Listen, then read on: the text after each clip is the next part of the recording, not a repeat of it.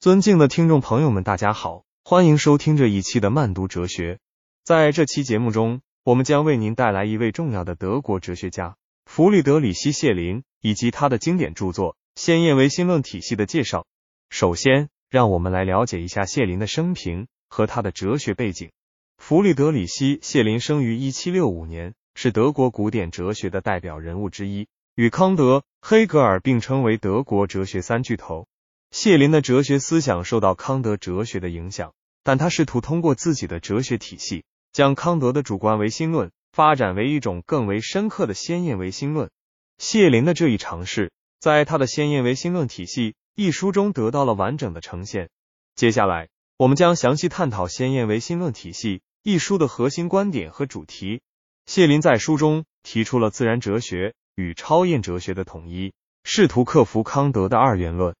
他认为现实是绝对的，而绝对的现实是自然和精神的统一。谢林把这一统一称为绝对的先验唯心论。为了论证这一观点，谢林采用了自然哲学和超验哲学的方法。他认为自然哲学关注自然现象，而超验哲学关注精神现象。他试图通过这两种哲学方法揭示自然与精神的内在联系。在先验唯心论体系中，谢林还讨论了自由意志问题。他认为。自由意志是现实的基本属性之一，它是自然与精神统一的根本原因。谢林主张，在绝对的现实中，自由意志的作用不仅表现在精神领域，还表现在自然领域。换句话说，自由意志贯穿在整个现实的各个层面。谢林通过这一观点，强调了自由意志在现实中的至高地位，为我们理解自由意志在个人、社会和自然现象中的作用提供了新的视角。谢林在先验唯心论体系中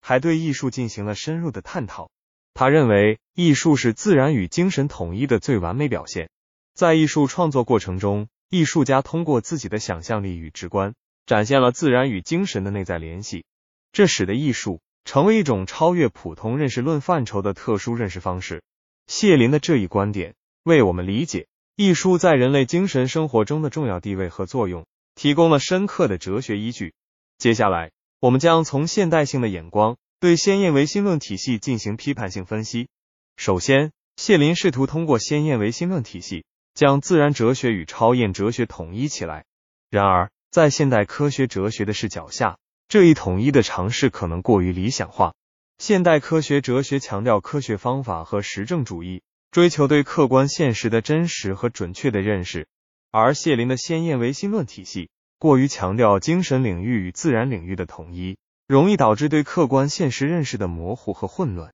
其次，谢林的自由意志观念也存在一定的问题。在现代社会，自由意志的讨论更多的关注个体在社会、经济和政治背景下的自由选择。谢林将自由意志视为绝对现实的基本属性，虽然具有一定的哲学意义，但在现实问题的解决上，这一观念的实际指导意义有限。此外，谢林关于艺术的观点，在当今社会仍具有一定的启示作用，但也需要批判性的审视。随着现代艺术的发展，艺术形式和表现手法日趋多样化，在这种背景下，将艺术简单的理解为自然与精神统一的表现，可能忽略了艺术创作的多元性和复杂性。因此，谢林的艺术观念需要与现代艺术的发展相结合，以更加全面和深入的理解艺术的内涵和价值。尽管谢林的先验唯心论体系在现代社会中存在一定的局限性，但他在哲学史上的影响不容忽视。